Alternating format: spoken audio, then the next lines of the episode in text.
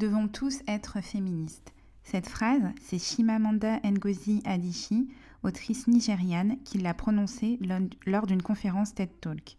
Le féminisme traditionnel est majoritairement blanc, bourgeois et universaliste. En tant que femme noire et femme croyante, nous nous trouvons donc à l'intersection de diverses oppressions liées au genre, mais également à notre origine ethnique et nos croyances religieuses. Dans ce nouvel épisode de Miroir, nous nous interrogeons sur les spécificités d'un féminisme qui se doit d'être intersectionnel. Et nous nous demandons également qu'est-ce que le féminisme représente pour nous et si en fait on doit nécessairement se définir comme tel.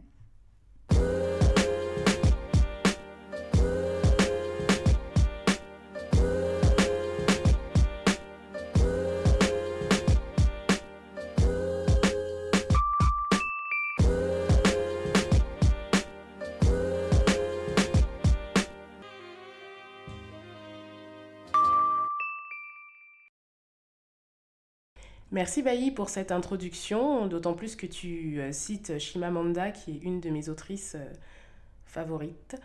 Euh, il est important pour débattre de notre sujet sur le féminisme de rappeler que près d'un demi-siècle après l'apparition de ce terme, on constate encore que nous vivons dans un système qui fait des différences de sexe biologique, ethnique et religieux, bah, des différences qui seraient fondamentales et qui ordonneraient nos sociétés à notre époque, euh, il y a encore des mouvements féministes qui euh, luttent contre les idées euh, et l'éducation genrée du type les hommes aiment le bleu et les femmes aiment le rose. Ce sont des combats qui sont importants, mais il faut rappeler que nous, en tant qu'afro-descendantes, ce n'est pas l'essentiel de notre combat.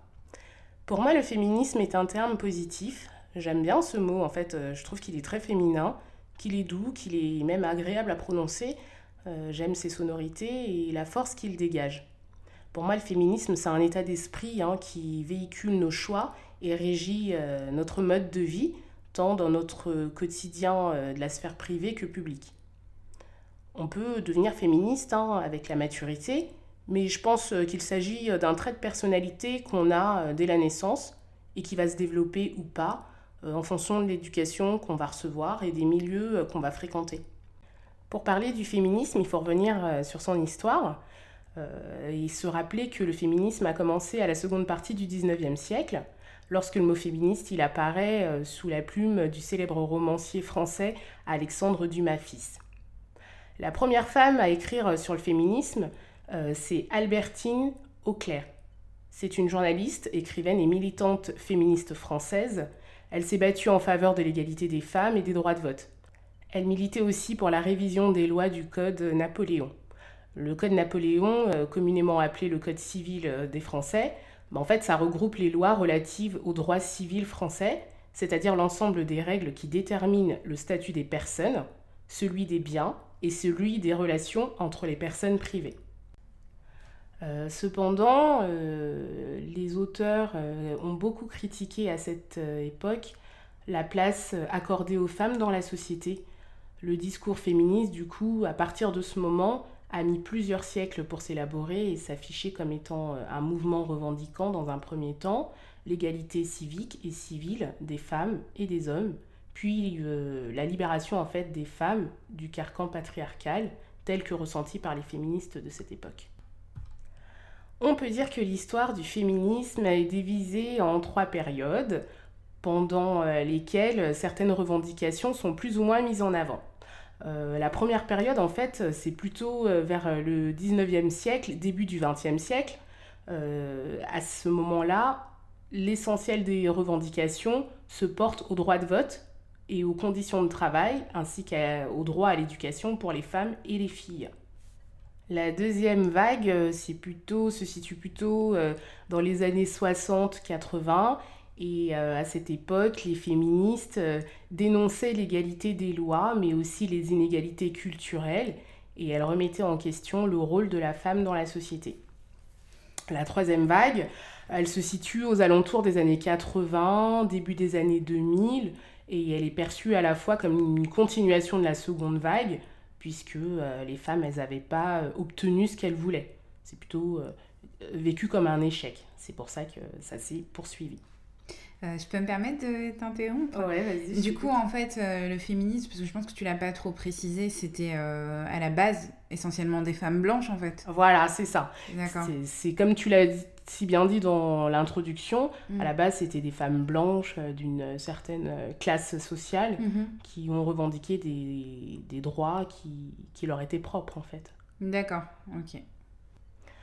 Il faut savoir que la littérature euh, sur le sujet tend à délaisser les autres cultures et civilisations, alors que euh, des mouvements de défense de droits des femmes apparaissaient euh, dès le début du 19e, du 19e siècle sur les autres continents, d'ailleurs euh, souvent inspirés par euh, les idées occidentales. hein. En fonction de la période, des cultures ou des pays, le féminisme à travers le monde euh, est représenté différemment. Ils n'ont pas les mêmes objectifs. On ne vit pas le féminisme de la même façon en France qu'en Allemagne, par exemple, ou qu'en Afrique ou qu'en Asie. Quand on parle en fait de la troisième vague féministe, on, on désigne euh, cette période-là à partir des années 70. hein. Il va s'agir d'un ensemble de revendications exprimées par des militantes euh, féministes issues de groupes euh, minoritaires dans le sillage du black féminisme. Black féminisme plutôt, mais bon. Je savais que tu allais me On- reprendre. On te pardonne. Le black féminisme est un mouvement en fait, euh, un mouvement euh, afro-américain qui euh, émerge euh, dans les années 70 à peu près. hein. Euh, les femmes afro-américaines, elles se sont rassemblées pour lutter ensemble contre les oppressions qu'elles subissaient à cause de leur couleur de peau et de leur sexe. À peu près à cette époque, il y a le collectif racial Combahee River Collective qui a synthétisé les principaux enjeux du mouvement, comme la lutte contre l'oppression raciste, sexuelle, hétéro- hétérosexuelle et de classe.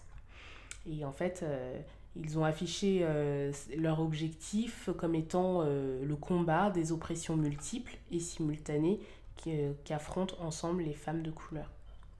L'afroféminisme en France est incarné par les afrodescendantes, hein, donc, afrodescendantes, pour définir un petit peu, Bailly, euh, ce sont euh, des femmes, euh, nous sommes les afrodescendants, donc les femmes françaises d'origine africaine.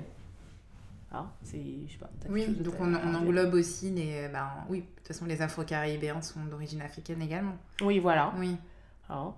Euh, donc le mouvement de l'afroféminisme euh, en France, c'est un mouvement militant qui porte à la fois sur les discriminations de genre, de groupe et d'ethnie, de classe et sur le sexisme.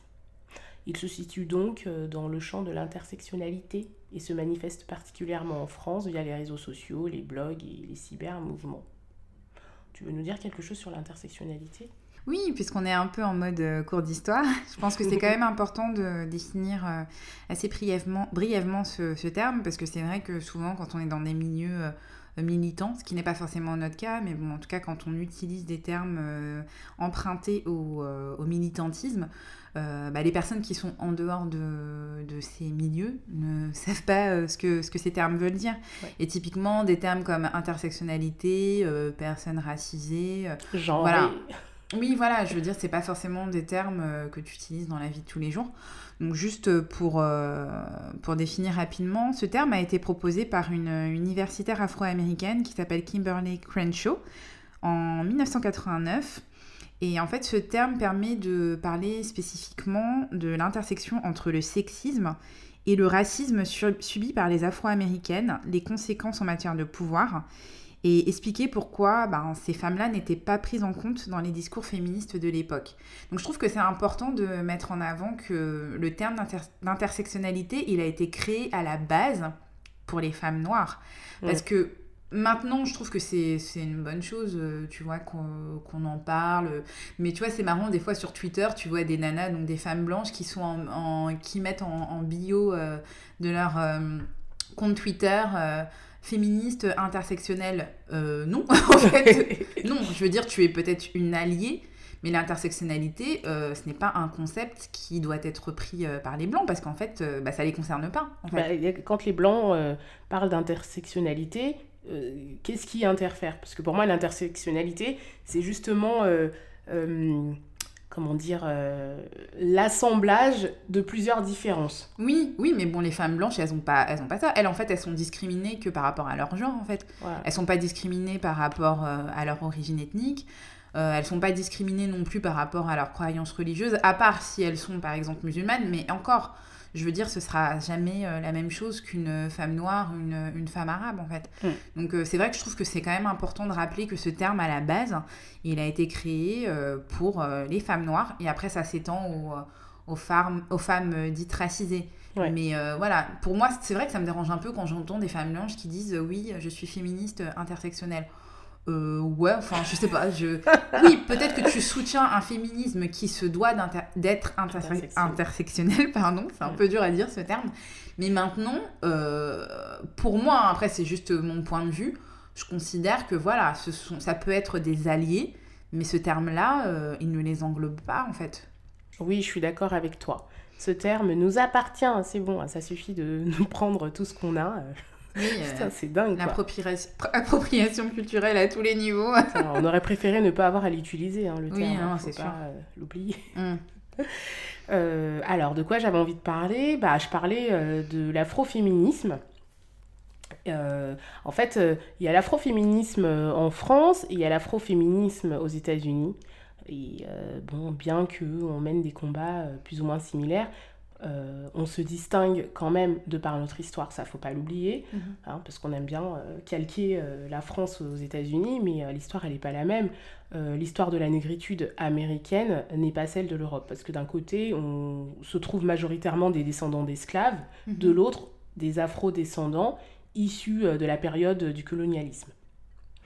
Alors, un grand nombre euh, de Noirs américains, eux, euh, n'ont pas ou que très peu d'attachement euh, familial, voire et culturel, lié à l'Afrique, en fait. Tandis que nous, en France et en Europe, on est issus d'une immigration relativement récente.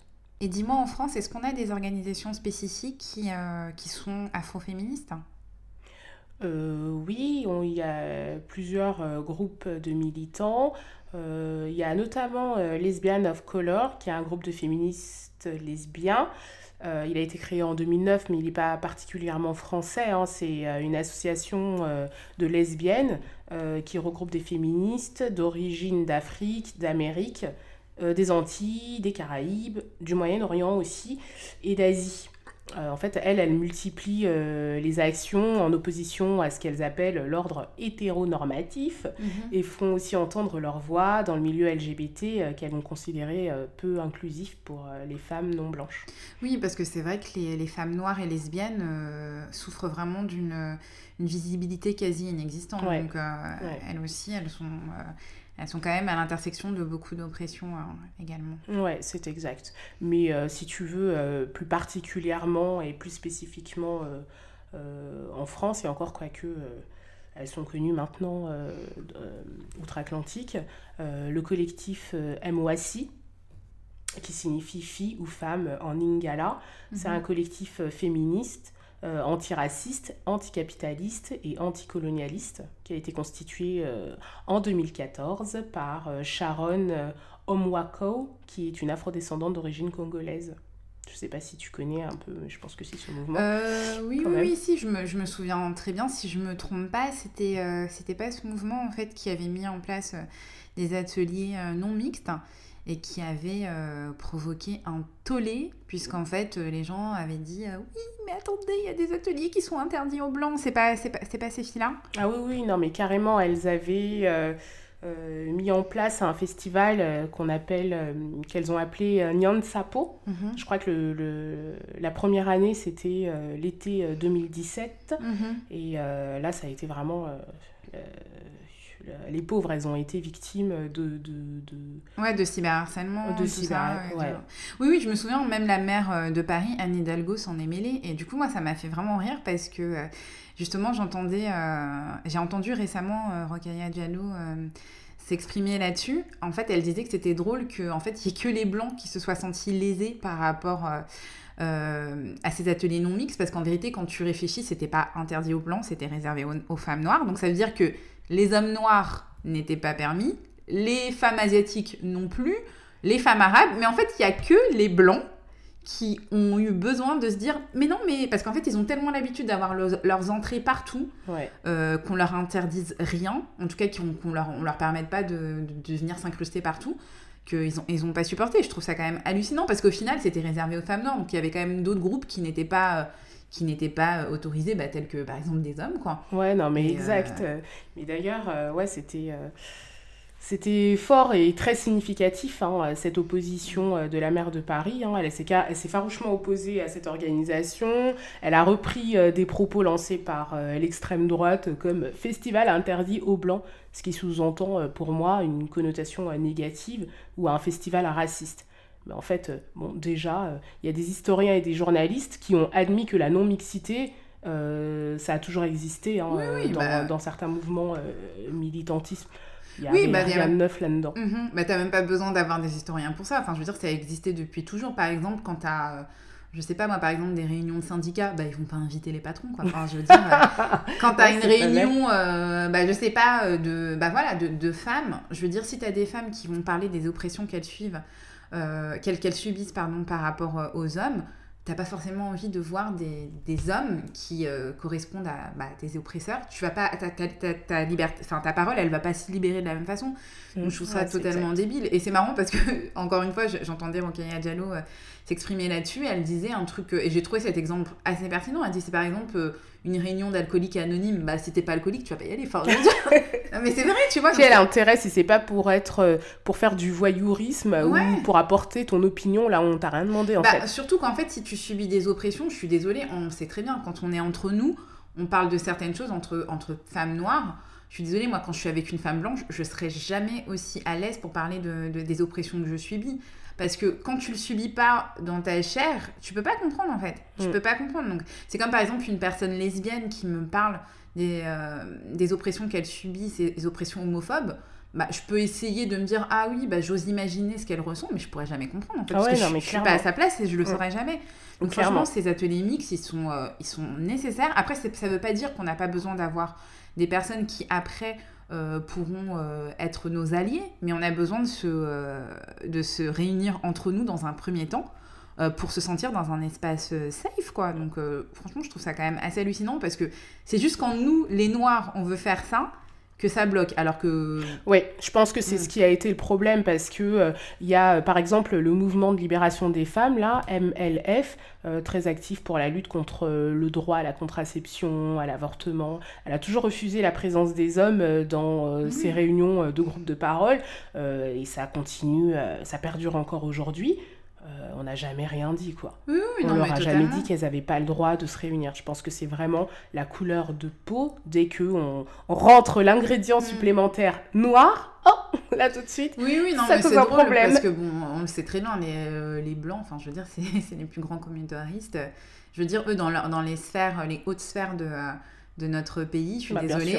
Dans les gouvernements, quand tu regardes les. C'est que des ateliers non mixtes, hein, donc au final. Ça, au Sénat et tout ça, là, il n'y a pas beaucoup de femmes et pas beaucoup de femmes noires, pour pas dire pas d'hommes noirs carrément. Quoi. Oui, bah, et il est où le problème? Est-ce que ça a déjà dérangé quelqu'un? Non, mais c'est vrai, donc. Euh, ok, et à part euh, ce collectif-là, est-ce qu'il y a d'autres collectifs euh, afroféministes ou... Bah, là, tu as parlé de Rokaya Diallo, hein, qui est connue aussi comme étant euh, une, euh, une militante antiraciste, antiraciste euh, anti, anti quoi, anti quoi, hein. anti tout. elle est contre l'islamophobie. Elle est féministe, elle se, enfin, elle se définit comme féministe, militante antiraciste, c'est une essayiste, elle est réalisatrice, enfin, elle fait vraiment beaucoup de choses et surtout c'est une des seules femmes noires qui, au final, euh, de nos jours, est euh, vraiment très visible et qui a euh, la possibilité de prendre la parole sur ces, sur ces problématiques. Après, c'est une personne qui est aussi malheureusement assez controversée parce que, bon, ben voilà, vu qu'elle est un peu souvent sur pas mal de fronts, il y a certaines personnes qui trouvent qu'elle elle, elle s'accapare un peu trop euh, certains combats qui euh, ne devraient pas la concerner. oui, euh, bah, elle s'accapare des combats qui ne la concernent pas. à quel prix hein Elle est quand même victime de cyberharcèlement. Ah enfin, moi, moi, sa place, je, la, je, la, je, trouve qu'elle est quand même la pauvre garante de d'une oppression euh, qu'on subit toutes et euh, voilà quoi. C'est pas facile et euh, moi je reconnais qu'elle mène des combats qui sont assez difficiles à porter aujourd'hui en France. Oui de toute façon de, de nos jours quand t'es enfin de nos jours de, de, de, toute façon de tout temps quand tu te lances dans le militantisme de toute façon je pense que tu peux pas être apaisé dans le sens où ça, ça dérange toujours. Et surtout en France un pays où on ne veut jamais parler euh, de race, de mm. racisme systémique, euh, de ce type de, sujet, bah, c'est clair qu'elle, elle dérange parce qu'ils n'ont pas l'habitude déjà de voir euh, une femme noire s'exprimer déjà tout court et en plus dire des choses euh, qui, qui n'arrête pas en fait de répéter qu'elle l'emprunte aux États-Unis, alors que je suis désolée, le racisme n'existe pas qu'aux États-Unis, il existe aussi chez nous. Euh, exact. D'ailleurs, on a la réalisatrice euh, Amandine Gay, hein, qui, mm. comme tu le sais, a réalisé en 2016 un documentaire qu'elle a intitulé Ouvrir la voie, mm. qu'elle a consacré exclusivement aux femmes noires mm-hmm. et à la difficulté qu'elle rencontrait en France. Donc en fait, ouais, c'est ça. Elle a interviewé 24 femmes noires exactement, victimes de stéréotypes euh, qui, les renvoyaient euh, sans cesse à leur couleur de peau. Elle, raconte en fait dans ce documentaire euh, les difficultés qu'elle rencontre comme étant européenne à se fondre dans la masse. D'accord, ok. Et toi, du coup, est-ce que tu, tu, te définis comme afroféministe? Est-ce que, est -ce que tu milites? Enfin, à ton niveau bah, moi, pour moi, je me c'est un peu compliqué. Pour moi, je, je, je me considère comme euh, afroféministe.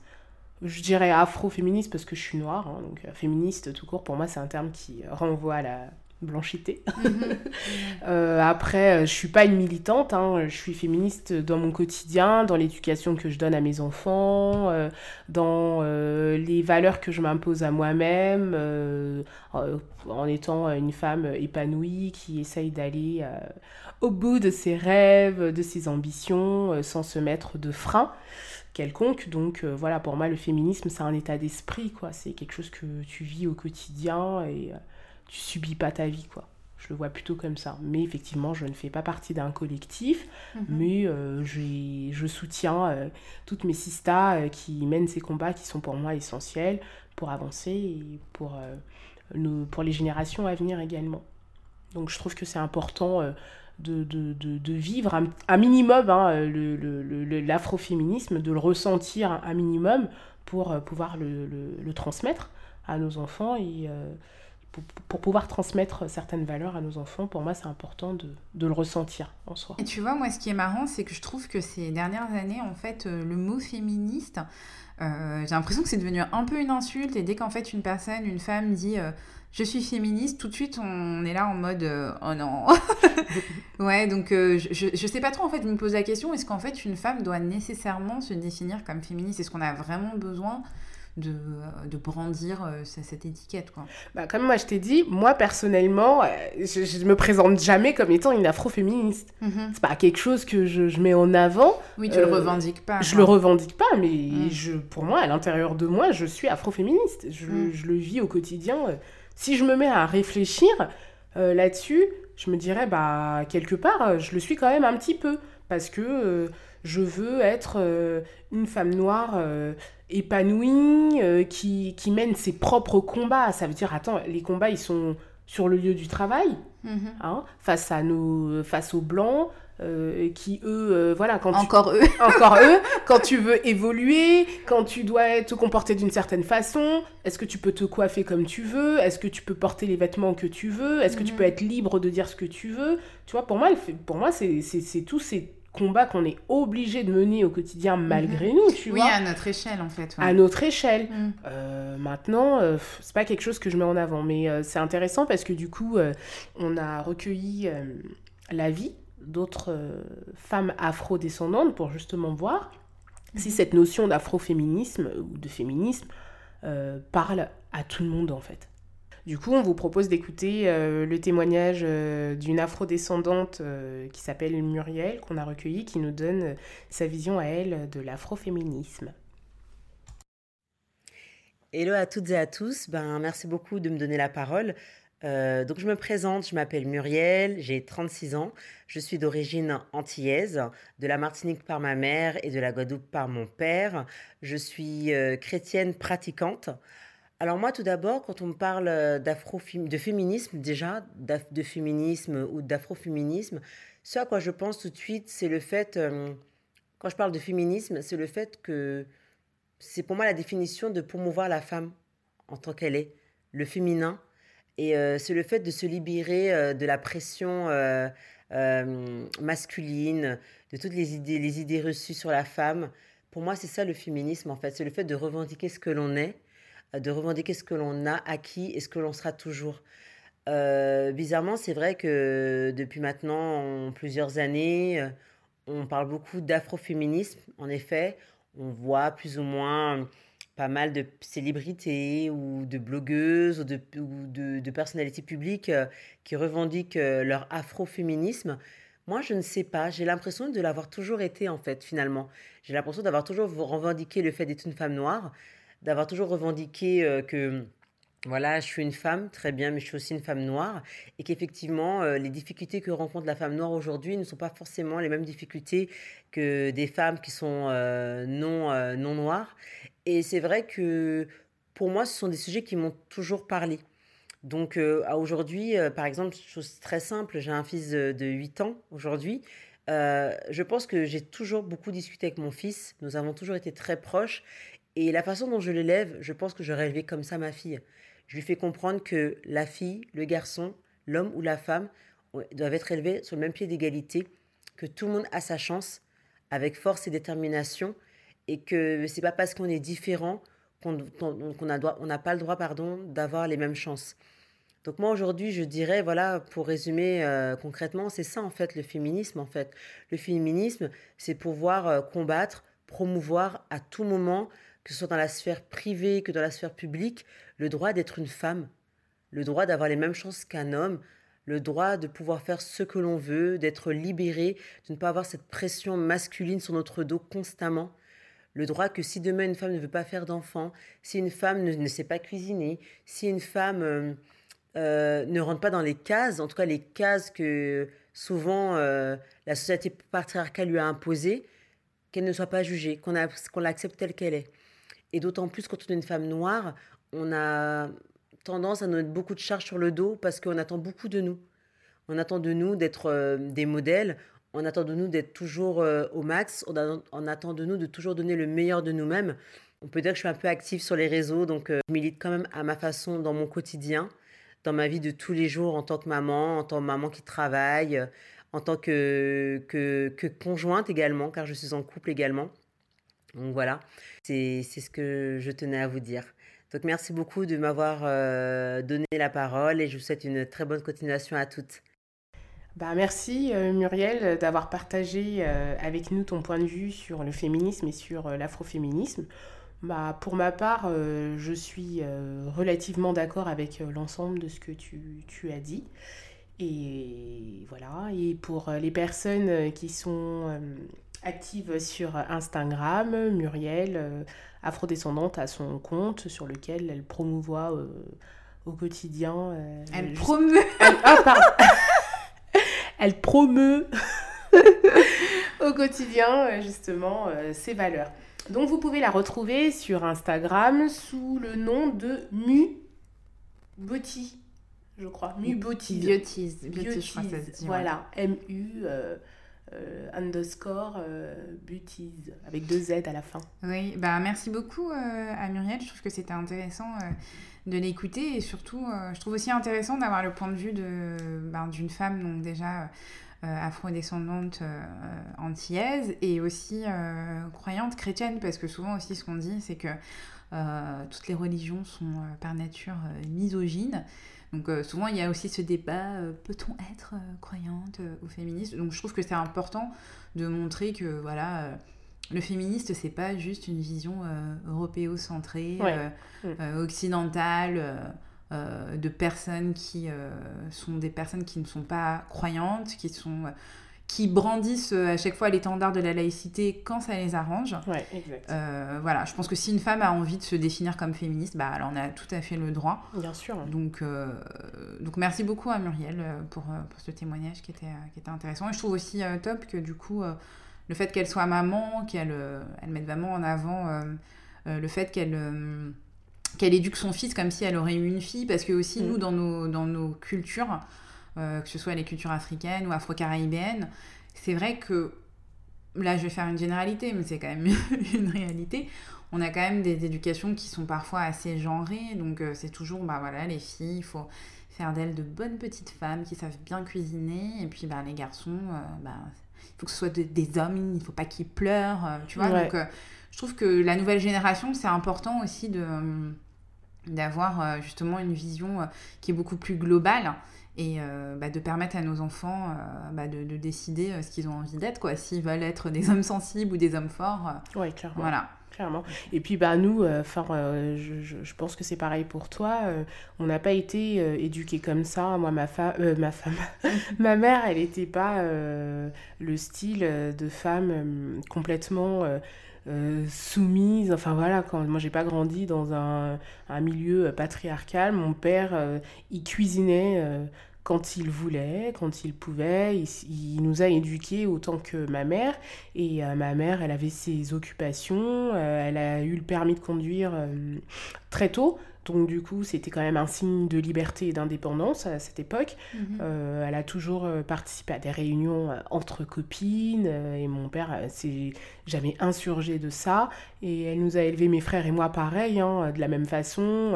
les garçons n'étaient pas les pieds sur la table. Hein. on avait des tâches ménagères qui étaient plus réparties en fonction de l'âge mhm. qu'en fonction du sexe. Mhm. Voilà, moi, j'ai pas été enfermée à la cuisine. Certaines... J'ai appris à cuisiner sur le tard, mhm. mais euh, j'ai pas été, j'ai pas appris à cuisiner parce que j'étais une femme et qu'il fallait que je sois à la cuisine en même temps que ma mère, quoi. Je, sais pas, même toi aussi, hein, je pense que tu bah, En euh. fait, moi, c'est un petit peu différent parce qu'au final, euh, aussi loin que je me souvienne, mon père, il m'a jamais dit il faut que tu fasses ci, il faut que tu fasses ça parce que tu es une fille, tu vois. C'est mm. vrai qu'il y avait pas cette différence qui était marquée.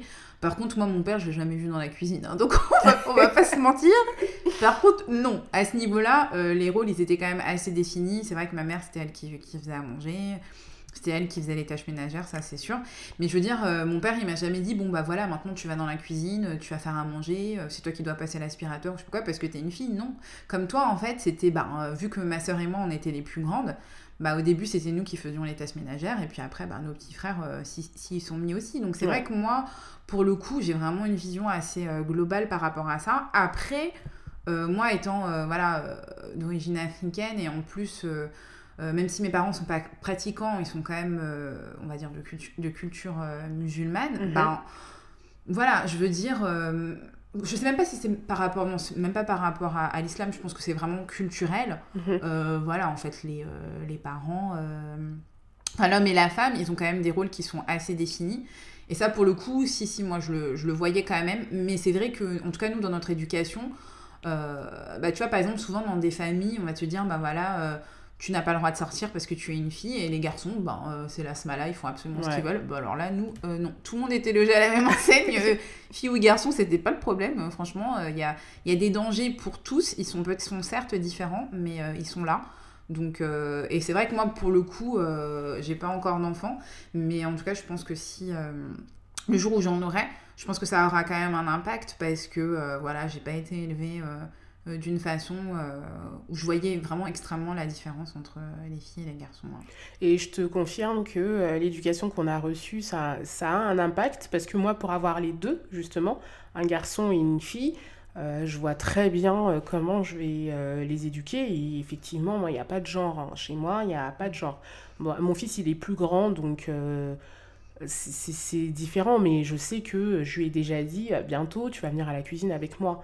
Parce que pour moi, c'est important qu'il soit une personne complète. Je me dis pas qu'il n'a pas besoin de savoir cuisiner parce que c'est un homme. Mhm. Je me dis quand il va partir de chez sa mère, euh, il faut qu'il sache cuisiner pour sa propre survie, euh, qu'il soit capable de faire mhm. ses, ses, propres machines à laver et de gérer son administratif. Il faut pas qu'il attende après une femme. Sa femme devra être son complément et non pas euh, la partie euh, genre toi tu dois faire ça et moi je dois faire mhm. ça.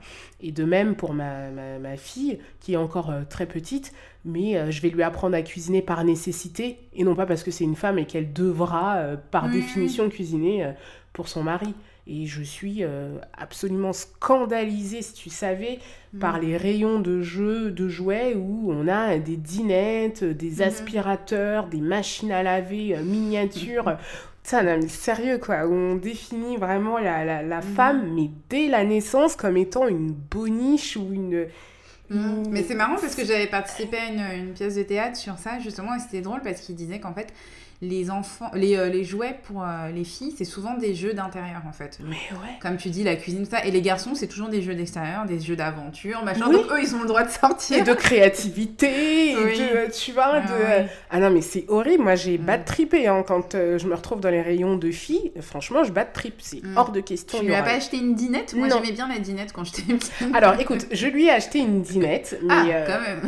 je lui ai acheté une dinette parce que je veux pas qu'elle casse mes assiettes et parce que pour moi, ça va développer autre chose. Euh, c'est plus pour développer euh, euh, la créativité ou le, goût d'autre chose que pour dire mais par contre elle va avoir une dinette mais elle va pas avoir un mini lave-vaisselle elle va pas avoir un mini four elle va pas avoir un mini aspirateur Puis ça me fait rire parce que ouais parce qu'en fait les la culture occidentale, souvent, ils, euh, pointent du, du doigt pardon, nos cultures en disant qu'elles sont misogynes, qu'elles sont ceci, qu'elles sont cela. Mais en fait, euh, ils sont les on premiers. Est, on, est, au même point, tu veux. Exactement. je veux dire, euh, enfin, on est au même point.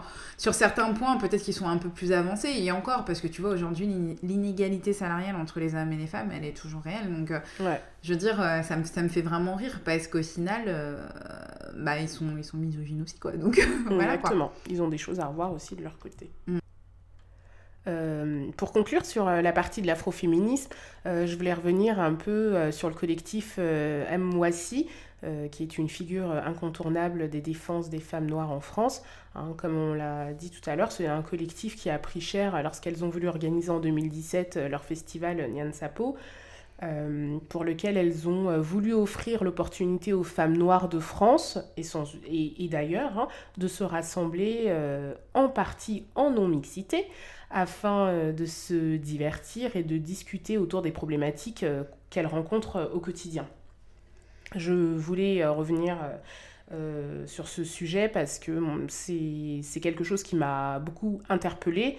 toute l'agressivité qu'elles ont subie m'a personnellement touchée. Et pour mieux comprendre, moi je vous propose d'écouter un extrait de leur podcast qui s'appelle Reportage Nyan Sapo euh, pour vous donner un peu une idée euh, de, de, de ce qu'elles sont.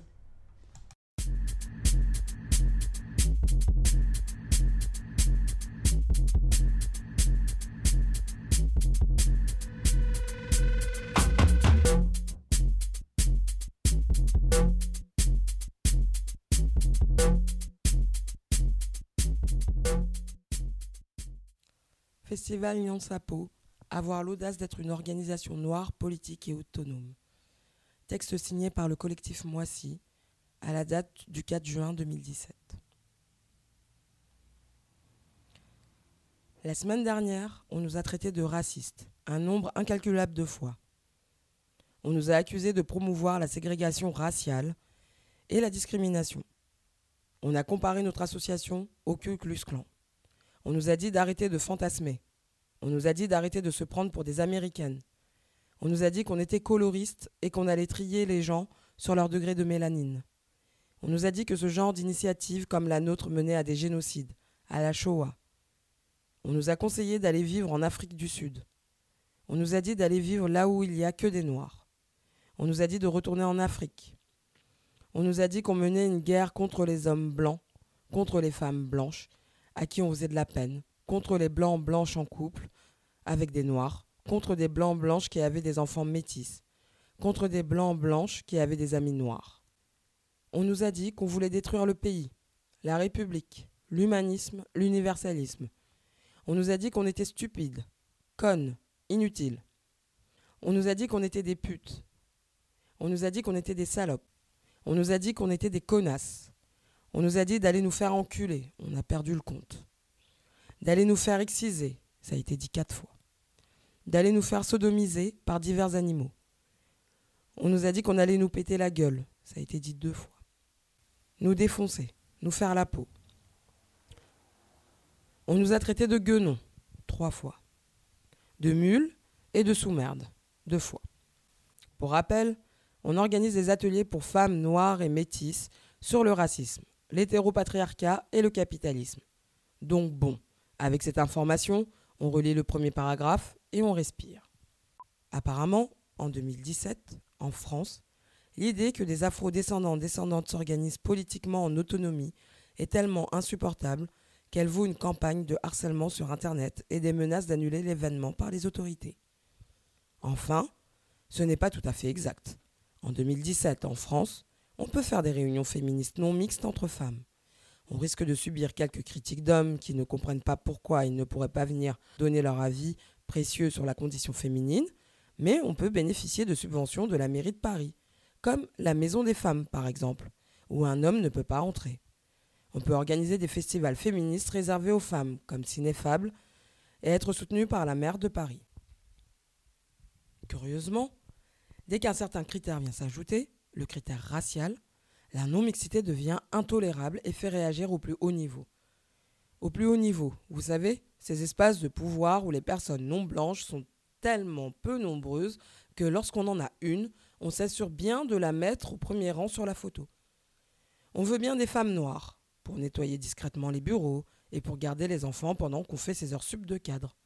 Des femmes noires qui s'organisent politiquement, qui se réunissent et parlent ensemble pour définir des agendas et stratégies de lutte et résistance, ça, ça plaît beaucoup moins. Ah oui, effectivement, comme on se l'a dit précédemment, euh, cette histoire d'atelier non mixte a vraiment euh, suscité beaucoup, beaucoup de, réactions. Et euh, c'est vrai que je, savais que l'ampleur était assez conséquente, mais je pensais pas que c'était à ce point. Donc franchement, force à elles. Ouais, force à elles. D'ailleurs, je me demande si elles vont renouveler l'expérience cette année.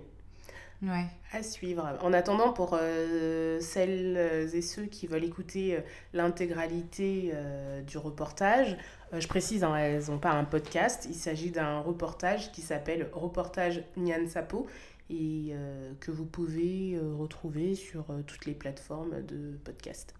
Voilà. D'accord. Ok. Bah écoute, je te remercie de, de nous avoir fait un peu un tour de, de, tout ce qui était spécifique euh, au féminisme et, euh, et à l'afroféminisme. Euh, donc moi en fait par rapport à cette histoire de féminisme, en fait c'est vrai que je je me pose pas forcément la question de savoir si je suis féministe ou pas, mais c'est vrai que moi c'est pas de base, c'était pas forcément un concept qui, euh, me parle plus que ça. C'est vrai, quand tu m'en as parlé, je me suis dit, oh là là, c'est bon, ça, ça me dit pas grand chose. Et c'est vrai que moi, étant une femme euh, croyante et pratiquante, c'est vrai que je me sens vraiment loin euh, des considérations du féminisme classique. Puisqu'en fait, il faut savoir que le féminisme classique est quand même fondamentalement anti-religion. parce qu'ils mettent toujours en avant que les religions, elles sont misogynes, euh, les féministes blanches, leur euh, passe-temps favori, c'est de euh, nous foutre à poil pour nous émanciper mhm. en tant que femmes musulmanes. elles sont tout le temps en train de débattre sur le voile comme si leur vie en dépendait, alors que jusqu'à preuve du contraire, ça ne les regarde pas. Mhm. donc en fait, c'est vrai que moi, de ma vision, j'avais vraiment une vision du féminisme qu'on peut dire néocolonial. C'est-à-dire que pour moi, les féministes, euh, en fait, elles, utilisent exactement les mêmes euh, systèmes d'oppression que les colonisateurs ont, ont utilisés quand ils sont partis coloniser euh, les pays d'Afrique, par exemple, en venant avec toute leur, lumière, leur science, et en disant, bah voilà, on va vous apprendre ce que c'est la vie, nous, nos coutumes, elles sont mieux que les vôtres. et donc voilà, il faut vous conformer à, notre, à nos méthodes parce qu'on sait mieux que vous. Et moi, c'est vrai que j'avais vraiment cette vision-là. Et en tant que femme musulmane, franchement, euh, le féminisme, j'avais l'impression aussi que c'était euh, contradictoire par rapport euh, à mes croyances. Voilà, c'était ce que j'allais te demander. Alors justement, est-ce qu'on peut être religieuse et féministe? Est-ce qu'on peut être musulmane et féministe? À cette question, qu'est-ce que tu peux nous répondre? Ben justement en fait vu que moi c'est pas forcément un sujet sur lequel je me penchais parce que comme je disais précédemment moi je fais un peu partie des personnes qui n'avaient euh, pas nécessairement ressenti le besoin de se définir comme féministe moi je sais je sais qui je suis, je sais ce que je dois faire pour me sentir on va dire, bien dans, par rapport à mon image, par rapport à ce, ce que je dois renvoyer à la société. Après, bien sûr, en tant que femme noire et musulmane, je vis évidemment des oppressions. Mais vu que je ne suis pas euh, dans le militantisme, c'est vrai que j'avais pas forcément l'impression qu'il fallait euh, que je me définisse euh, d'une certaine façon. Donc mm. j'avouerais que j'ai un peu, du coup, un peu étudié la question parce que c'était pas du tout un domaine que, que, je connaissais. Et donc j'ai aussi appris qu'il y a toute une mouvance de féminisme dit musulman slash islamique qui s'est développée ces dernières années. Euh, donc j'ai notamment euh, lu euh, des ouvrages écrits par Asma Lamrabé, qui est en fait une médecin d'origine marocaine et qui est un peu une figure assez emblématique du féminisme musulman. Et je trouve que c'était intéressant de lire justement son point de vue parce que souvent aussi quand on quand on va parler de certaines choses, en fait, les personnes concernées ne, s'expriment pas là-dessus, tu vois. Bah, typiquement, comme je dis, les féministes, elles vont te dire euh, oui, mais en fait, euh, le voile, c'est un signe d'oppression de la femme. Mais en fait, euh, c'est pas à toi de parler pour moi. Tu, mm. tu sais pas pourquoi je le porte. Et justement, la majorité des femmes qui le portent en France le portent par choix. Oui, et donc effectivement, après avoir lu ces quelques ouvrages, donc j'ai lu un, un, livre donc, de Asma Lamrabé qui s'appelle Croyante et féministe. Et j'ai aussi lu un autre livre qui s'appelle Féminisme islamique de Zahra Ali. Et en fait, ce qui était intéressant, c'est que franchement, les, euh, enfin, au début, les, euh, les premières euh, pensées qu'elle développait, en fait, je me suis dit, ben ouais, c'est tout à fait ce que je pense. je suis totalement en phase avec ce qu'elle dit. Et c'est vrai que ça m'a assez surprise parce que moi, j'avais un peu une vision de euh, bah même de ces féministes euh, euh, dites, enfin de ces musulmanes dites féministes, un peu, un peu trop libérales, tu vois. J'avais vraiment l'impression qu'elles étaient, elles voulaient trop réformer l'islam, mettre en place des, des règles qui, bah, qui n'existent pas, parce que bon, l'islam c'est une religion qui a été codifiée, euh, elle n'est pas, euh, elle n'est pas modifiable. Et euh, ce que je trouve intéressant, c'est qu'elle met vraiment en avant que les hommes et les femmes sont égalitaires devant Dieu. Donc ça, je trouve que c'est très important de le dire, puisque ben, souvent l'islam est montré du doigt en disant que les femmes sont oppressées, que les, les hommes ne nous considèrent pas comme leurs égaux. Donc elles mettent vraiment en avant qu'effectivement, ben, en tant que croyants, de toute façon, Dieu nous a créés égalitaires. Maintenant, les hommes et les femmes, on a des différences euh, biologiques euh, qui font que nous ne sommes pas pareils. Et aussi, euh, par rapport à la religion musulmane, les hommes et les femmes ont des droits et des devoirs qui sont différents. donc en islam, pour moi, on parle plus d'équité que d'égalité. Et elles aussi, elles le mettent en avant, mais surtout, en fait, ce qu'elles ce qu'elles essayent vraiment d'expliquer, c'est que malheureusement, euh, la lecture de, l'islam aujourd'hui est euh, fondamentalement patriarcale, puisque la plupart des personnes euh, donc, qui sont des savants, qui sont des historiens, sont des hommes. Donc il y a certains préceptes de l'islam qui ont été interprétés pour favoriser les hommes. Et ça, pour le coup, effectivement, comme moi, quand j'ai lu ça, j'étais totalement, j'étais totalement d'accord.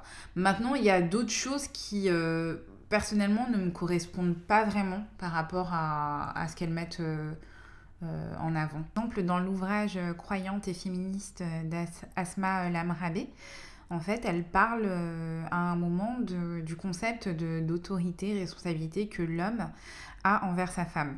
Donc bah déjà là, en fait, on va parler vraiment des relations homme-femme dans le cadre du mariage, puisqu'en tant que croyant, on est censé avoir euh, des relations euh, de couple dans le cadre du mariage.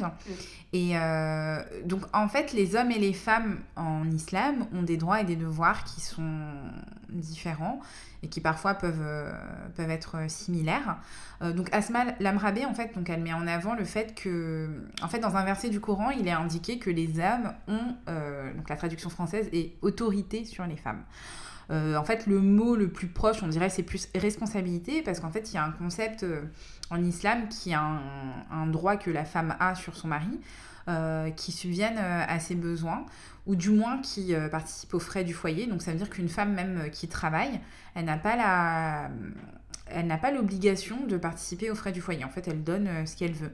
Et en fait, moi, le problème que j'ai, par exemple, avec cette lecture que Asma Lamrabé a faite, c'est qu'elle dit que pour elle, ce verset doit totalement être relu parce qu'en fait, elle n'est pas, pas d'accord avec le fait que les, que les femmes euh, soient sous euh, la coupe de leur mari. Mais en fait c'est pas c'est pas c'est pas ça. Enfin, en tout cas moi je le, je le prends pas comme ça et je pense que c'est pas ça. Mm. en fait si les si certaines femmes n'ont pas forcément envie que, que leur mari subvienne à leurs besoins et elles ont envie de participer au foyer bah, euh, aux, frais du foyer bah, elles, ont, tout à fait le droit. En fait c'est un droit qu'elles ont. Mais je veux dire elles sont pas obligées de, de l'appliquer et par contre ce qu'elle ce dit qui est intéressant et ça je, trouve que c'est très pertinent c'est que par contre ce verset là euh, il y a énormément d'hommes qui s'en servent pour euh, asseoir leur, euh, leur, supériorité et justement dire à leur femme, bah voilà, en fait, je suis supérieure à toi. Alors que ce n'est absolument pas ça, en fait. Ce n'est absolument pas ça. C'est juste que Dieu leur a donné, on va dire, cette responsabilité. Mais c'est pas une question de supériorité, en fait. C'est vraiment une question de, de responsabilité dans le couple. Euh, ça ne veut pas dire que la, la, femme euh, n'est pas responsable non plus, quoi. Ça veut juste dire que bah, les rôles ont été définis de cette manière. Et euh, après, on l'accepte ou on l'accepte pas. Bon, voilà, c'est comme ça. Et c'est vrai que moi, pour le coup, j'étais pas forcément d'accord avec elle sur ce point-là. Et après, il y a aussi d'autres concepts que certaines féministes musulmanes veulent développer, notamment le fait d'avoir des mosquées mixtes. donc il faut savoir que les mosquées en islam sont mixtes, mais en fait, on est séparés. C'est-à-dire que on va avoir une grande salle, mais les hommes vont pas prier ensemble avec les femmes, vont pas prier avec les femmes. Euh, moi personnellement, je comprends pas trop en fait cette revendication parce que de toute façon, quand on prie, on est dans notre recueillement personnel. Donc moi, euh, franchement, la personne qui est à côté de moi, euh, en fait, ça n'a aucune importance puisque mm. de toute façon, t'es pas là pour, enfin, je je, je, je, prête même pas attention à la personne qui est à côté de moi. Parce que même si on fait une prière en commun, bah, au final, ta prière, c'est un recueillement personnel. Et en fait, j'ai vraiment l'impression que la revendication, c'est pour euh, plus ou moins se conformer aux normes occidentales, puisqu'en fait, on nous, on on nous euh, reproche souvent, en tant que musulmans, de euh, bah, justement de de pas avoir des, cette mixité qu'on peut avoir dans certaines sociétés occidentales et tout. Et, mais moi, personnellement, avoir une, une mosquée mixte, peut-être que ça pourrait répondre aux besoins de certaines personnes, mais je vois pas trop ce que ça apporterait de plus, tu vois. Donc, c'est vrai que cette revendication aussi, celle-là, je l'ai pas, euh, l'ai pas forcément comprise. Et euh, le dernier point aussi qui m'a fait un peu tilter, c'est par rapport au voile aussi, c'est que ben, le voile, en fait, c'est euh, une règle qui est dictée dans le Coran. Il y a aussi des hadiths qui sont en fait des, des paroles... des paroles rapportées du prophète de l'islam Mohammed, paix soit sur lui. Donc c'est les deux sources, on va dire, du, de l'islam qui euh, donc ces deux sources en fait prouvent que euh, le, voile est obligatoire. Après chaque femme euh, est en droit de vouloir le porter ou non puisque de toute façon c'est sa relation entre elle et, et son dieu. Mais de dire que le voile n'est pas obligatoire pour moi c'est bah, contraire au précepte de l'islam. Et en fait elle elle, elle sous-entend que en fait le voile n'a pas un caractère obligatoire et en fait c'est ça qui me dérange chez les féministes musulmanes c'est que j'ai l'impression qu'elles, euh, oui, vraiment qu'elles veulent un peu euh, beaucoup se conformer aux, euh, aux, normes occidentales tout en gardant leurs croyances, tu vois. Après, moi, je pense que, bon, elles, font ce qu'elles veulent, tu vois.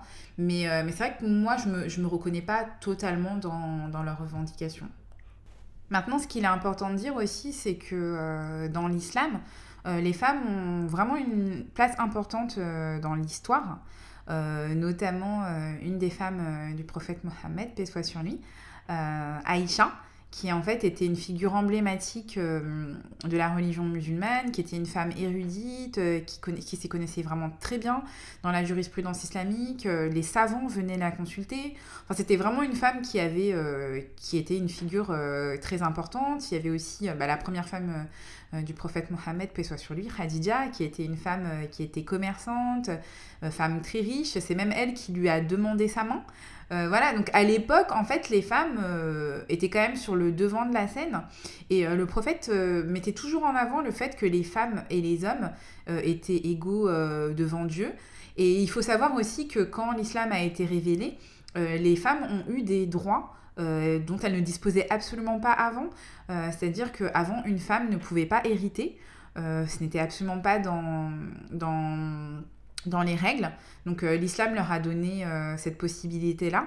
Et souvent on dit que l'islam est, est, est, arriéré, qu'en fait il ne, il ne promeut pas la, on va dire la libération euh, des femmes. Mais en fait, qu'est-ce que ça veut dire être libéré?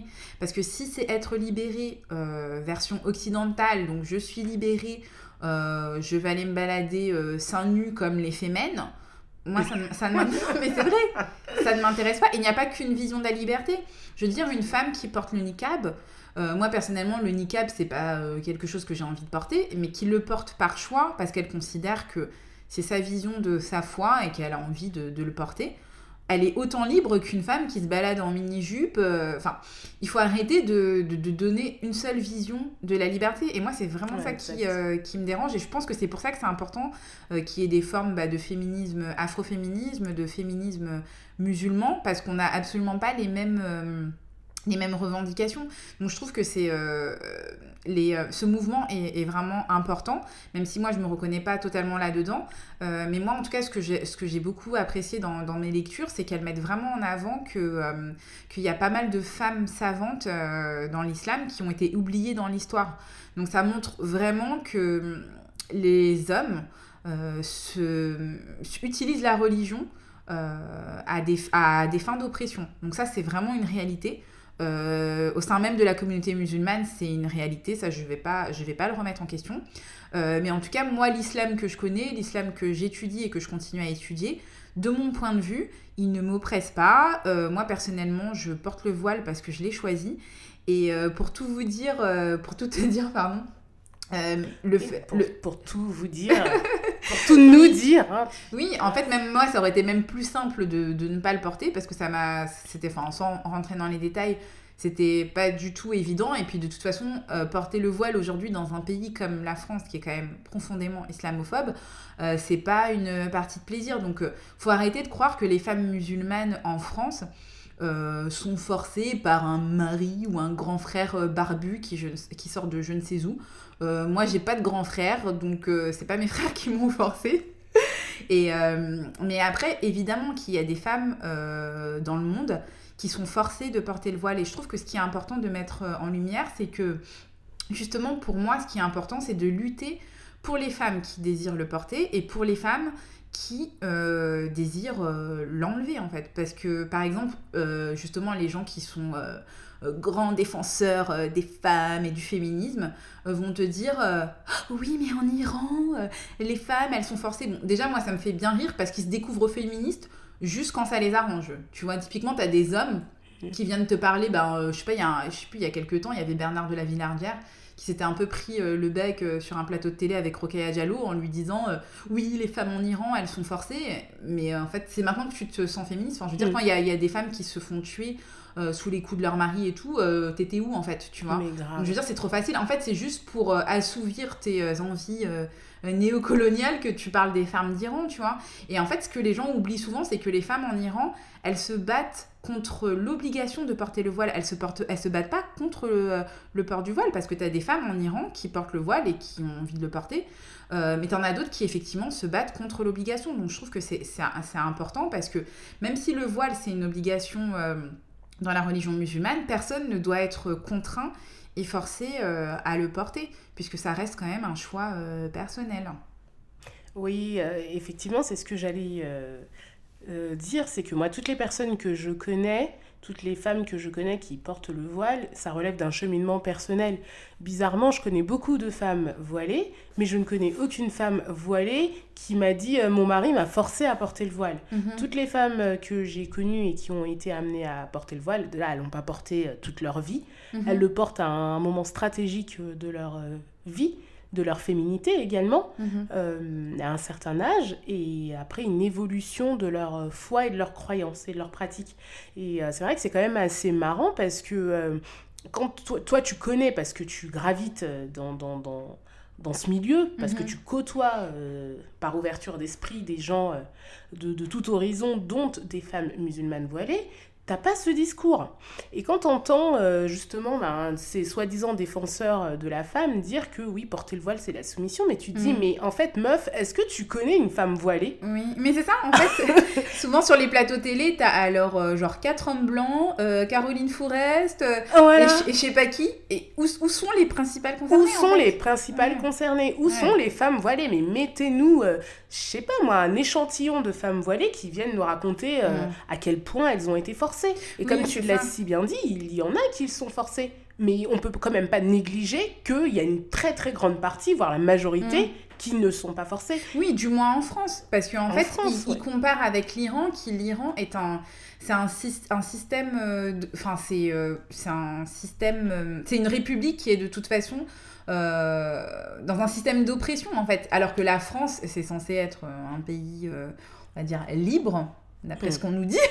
Donc de toute façon, tu peux pas comparer. En plus, l'Iran, c'est une république islamique, ça n'a absolument rien à voir. Donc euh, franchement, moi, c'est vrai que c'est euh, c'est vraiment des, des, des, euh, des considérations qui, qui, me- qui me dépassent toujours. Parce qu'en plus, souvent aussi, quand ils vont inviter des musulmanes, et ben, ça va être le cliché de la nana qui était forcée de se voiler, qui a failli partir euh, au djihad en Syrie et qui, au final, oh, s'est enfin rendu compte qu'elle était une femme libre, qui s'est dévoilée et tout. Euh, C'est bon quoi. Enfin, je dire- Mais évidemment, thèse, antithèse, tout ça, on n'invite pas, à contrario, une femme musulmane Mm. voilée, complètement épanouie, Mm. qui a fait des études, qui voyage dans le monde euh, et, euh, Mm. et qui porte le voile juste par euh, conviction religieuse. Oui, Et qui, elle aussi, pour elle, ce serait aussi une liberté.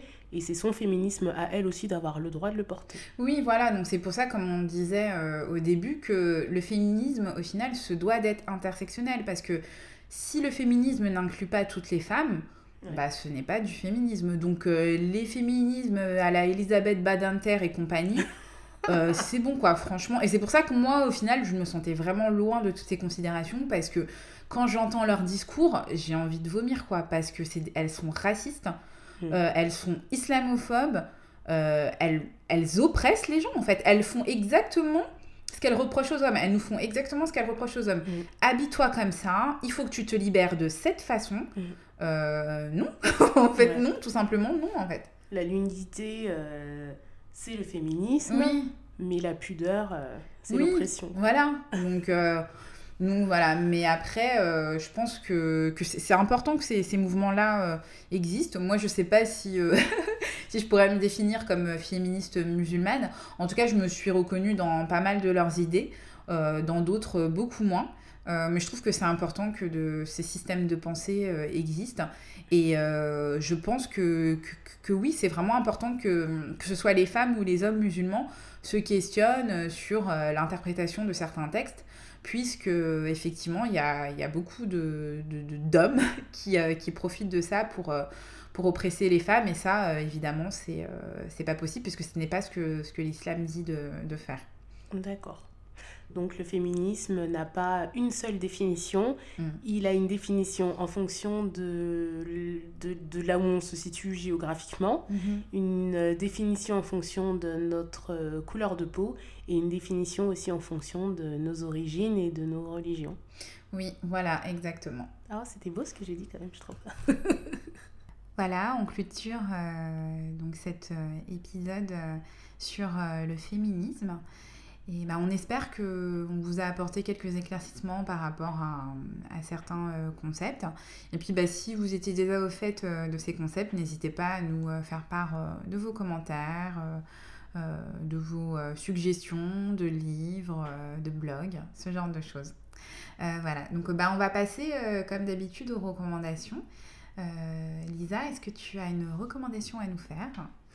Euh, oui, bah, en fait, bah, pour préparer euh, le sujet, je- j'ai eu à lire euh, le livre du collectif afroféministe Moissy, qui s'appelle Afrofem, dans lequel elle raconte un peu la naissance de leur mouvement et, euh, et qui est donc très intéressant. On retrouve l'ensemble de leurs idées et des positions qu'elles ont et qu'elles défendent. Donc, euh, si vous voulez en savoir un petit peu plus sur le collectif euh, Mouassi, je vous euh, conseille leur livre qui est très bien rédigé et qui se lit assez facilement. Sinon, j'ai également lu dernièrement le livre de Shimamanda Ngozi Adichie. Qui Tanti Shimamanda. Voilà. On l'aime vraiment trop. ouais, moi je l'aime beaucoup. Alors surtout depuis que j'ai lu Cher Ijewahel, j'ai toujours du mal à le dire, ou le manifeste pour... Ija Wele non plutôt, non Ija Ijawe Willy Ouais, Willy. Non, je sais pas. Je sais pas. c'est un prénom euh, qui doit être ouais, euh, nigérien. nigérien ouais. Euh, ou le manifeste pour une éducation féministe. moi, je l'avais vraiment beaucoup aimé. Il se lit très rapidement et en fait, c'est un peu l'histoire d'une de ses copines qui, a, qui accouche d'une petite fille et qui lui demande des conseils en tant que tanti féministe pour éduquer sa fille. Donc, elle lui prodige des conseils bienveillant, que je trouve euh, parfaitement en accord avec euh, ma pensée. En tout cas, au moins à 80% en accord avec mes pensées. Donc euh, voilà. sinon, attends, pour terminer, mhm. j'ai également, là c'est plutôt un divertissement, regardé un peu en retard la série Insecure. Oh là là, mais toi, décidément. Genre trois ans après, parce que je me suis pris les trois saisons d'affilée. Ah ouais, carrément. Ouais, et euh, voilà, donc euh, une recommandation parce que c'est euh, une série très divertissante hein, qui se regarde plutôt en VO qu'en VF parce qu'au niveau des mhm. jokes, des blagues, c'est pas. Les traductions sont pas très intéressantes oui, oui, C'est très approximatif, ouais. C'est très approximatif, mais dans cette série, on suit le quotidien d'une jeune femme qui s'appelle Issa. comment déjà? Issa. Ah, Issa. Je crois pas qu'on connaisse son on famille, ouais. voilà. Qui s'appelle Issa, elle et sa bande de copines, donc ses délires ses, illusions, ses délires et ses espoirs, tant sur le point de vue amoureux que professionnel. Euh, c'est une série assez sympa et qui, euh, parfois, euh, façon américaine, à l'américaine, met en avant encore des problématiques liées au genre et à la race. Oui, et ce que je trouve intéressant avec Insecure, parce que bon, moi je l'ai vu depuis un moment quand même, c'est qu'en fait, pour la première fois, on voit l'histoire d'une femme noire dans sa vie tous les jours, tu vois. Elle n'est pas en mm. mode femme battante ou en mode. Enfin voilà, c'est une, femme comme nous qui a euh, ses problèmes, euh, ses histoires d'amour, son job que, avec qui, enfin, dans lequel ça se passe pas non plus super bien mm. à chaque fois. Enfin, je trouve que c'est hyper intéressant parce que c'est une histoire qui est hyper simple, mais en même temps qui rassure parce que enfin on a une femme noire bah, qui nous ressemble. Parce que c'est vrai que moi, quand je vois une Olivia Pope ou euh, tu sais une Viola Davis dans Murder. Je pensais à ça, en plus je pensais à Olivia oh. Pope, je me suis dit à l'instar d'Olivia Pope pour le oh, non mais euh, laisse tomber, tu vois, franchement c'est très divertissant, mais honnêtement, euh, enfin voilà, tu, tu, tu te, t'arrives pas du tout à te à, à, t'identifier à, à, ces, personnages. Alors que moi, c'est vrai qu'Insecure, bon, même si je n'ai évidemment pas la même vie qu'elle, déjà je n'habite pas à LA, bah, c'est vrai qu'il y a des histoires, euh, franchement, mais euh, ça me faisait. Enfin, c'est hyper actuel en fait, c'est hyper actuel et franchement, elle est, elle est vraiment top cette série. oui, euh, et puis c'est sympa parce qu'elle a quand même une copine qui est avocate, donc qui a quand même réussi dans son milieu professionnel. donc, ouais, il y, a plusieurs personnalités mm-hmm. dans, dans, dans, la série, c'est intéressant. Ok. Ali, mhm. et toi alors euh, Alors moi, en fait, je vais euh, recommander un podcast. Euh, donc, il s'appelle Un podcast à soi. C'est un podcast d'Arte Radio. donc, c'est un épisode qui date un peu parce qu'il date d'un an à peu près. mais je l'avais trouvé vraiment très intéressant et très pertinent. Et c'est assez en lien avec, avec ce, ce qu'on a débattu précédemment. Puisqu'en fait, c'est un podcast qui s'appelle donc Qui gardera les enfants? Et euh, il met en lumière euh, ces femmes, euh, donc majoritairement blanches, qui en fait, pour atteindre l'égalité salariale avec les hommes, se retrouvent à exploiter d'autres femmes, mm. donc majoritairement noires ou en tout cas d'origine étrangère. Et en fait, ce qui est intéressant, c'est que ben, ces femmes-là, souvent, elles laissent leurs enfants au pays pour venir travailler en France. Ces femmes-là, euh, souvent aussi, sont diplômées, mais leurs diplômes euh, ne sont pas reconnus en France, donc elles se retrouvent à devoir être nounou, euh, gouvernante ou ce type de ce type d'emploi dans des familles majoritairement blanches. Et je trouve que c'est très intéressant parce que ça prouve vraiment que bah, les femmes blanches, elles ont du mal des fois à l'avouer, mais dans le la l'échelle de domination, bah, elles sont au-dessus de nous en fait. Mm. Elles sont au-dessus de nous parce que euh, elles en fait leur principal euh, combat, c'est l'égalité salariale avec les hommes. Mais en fait, nous, on n'a on on pas que ça à combattre, en fait. Donc, et je trouve que ce podcast, il est vraiment très bien fait parce qu'on a non seulement le témoignage des, des, femmes, donc qui sont nounous, gouvernantes, mais on a aussi le témoignage des, des femmes qui emploient ces femmes-là. Euh, et qui explique que, finalement, oui, pour euh, réussir à résoudre la répartition inégale des tâches ménagères dans, leur foyer, elles se retrouvent à devoir euh, ben, tout, transmettre à, leur, à leur nounou. Donc, j'ai trouvé que c'était assez intéressant. Voilà. Ouais, ça a l'air pas mal. Je pense que je vais l'écouter en rentrant. tu l'as pas écouté? Je pensais que tu l'avais déjà écouté. ça me dit grave quelque ah. chose. Je pense que j'ai dû le mettre euh, dans, des, dans mes favoris ou quelque ah. chose comme ça. Et, tu l'as jamais écouté. Et je suis parvenue dessus, mais là, tu m'as donné envie de. Ouais, non, et franchement, il est vraiment très très bien. C'est très émouvant aussi parce que, euh, franchement, il y a un moment, il y en a une qui témoigne et qui dit. Euh, que, sa, sa, patronne lui dit c'est comme si vous faisiez partie de la famille. En fait, elle dit ben c'est trop marrant quand elle me dit ça parce qu'en fait euh, quelqu'un un membre de ta famille tu le payes pas en fait tu vois. Mm. donc c'est que c'est vraiment c'est un sentiment assez ambivalent parce que en fait t'es vraiment dans leur intimité mais au final non tu, tu fais pas partie de leur famille. T'es es, leur euh, domestique en fait tu bah, vois. en même temps elles sont euh, employées elles sont pas oui oui oui mais ils aiment bien faire genre parce que souvent bah les enfants elles les ont du bas âge jusqu'à très tard tu vois. Donc donc c'est vrai que c'est non c'est vraiment un très, un très beau podcast sais, ça, ça, me fait un peu penser justement à la situation des esclaves avant, tu vois, mhm. où euh, tu avais beaucoup de femmes esclaves qui s'occupaient des femmes des maîtres et euh, tout ça, et qui nouaient des relations euh, fortes avec leurs maîtres ou avec les enfants qu'elles élevaient, souvent mhm. toute leur, une bonne partie de mais elles, gardaient quand même leur statut d'esclave. mais elles gardaient quand même leur statut d'esclave. On se gênait pas pour leur rappeler. c'est ça.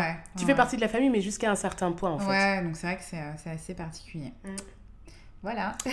ok, ben écoute, merci Baï d'avoir partagé. Euh, ben merci à toi Lisa. Ce numéro. Euh, on a essayé de pas trop traîner pour ce nouvel épisode, donc euh, voilà. Ah, je trouve qu'on a plutôt été efficace là en termes de délai. Ça va, ça va. on tenait aussi à vous remercier hein, tous pour avoir écouté et soutenu notre précédent numéro. Et euh, on espère euh, que vous nous laisserez des commentaires euh, pour celui-ci. Oui, oui, on remercie beaucoup les personnes qui nous ont fait un retour pour le précédent numéro. Parce que c'est vrai que le sujet était assez épineux. mais du coup, c'était très intéressant d'avoir vos retours et puis de pouvoir en discuter. Et, donc voilà, n'hésitez pas encore une fois à mettre, nous mettre plein d'étoiles, 5 n'est-ce pas, sur iTunes.